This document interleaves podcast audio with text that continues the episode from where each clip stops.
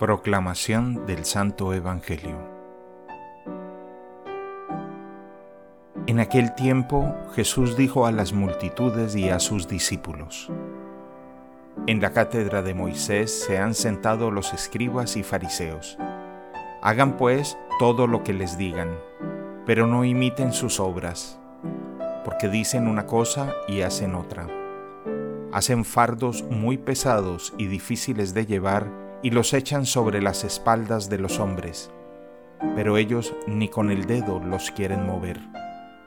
Todo lo hacen para que los vea la gente. Ensanchan las filacterias y las franjas del manto.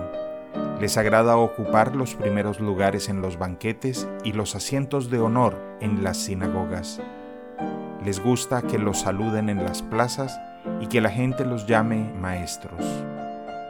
Ustedes, en cambio, no dejen que los llamen maestros, porque no tienen más que un maestro, y todos ustedes son hermanos.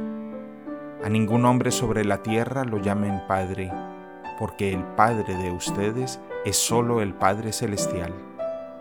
No se dejen llamar guías, porque el guía de ustedes es solamente Cristo. Que el mayor de entre ustedes sea su servidor porque el que se enaltece será humillado, y el que se humilla será enaltecido. Palabra del Señor.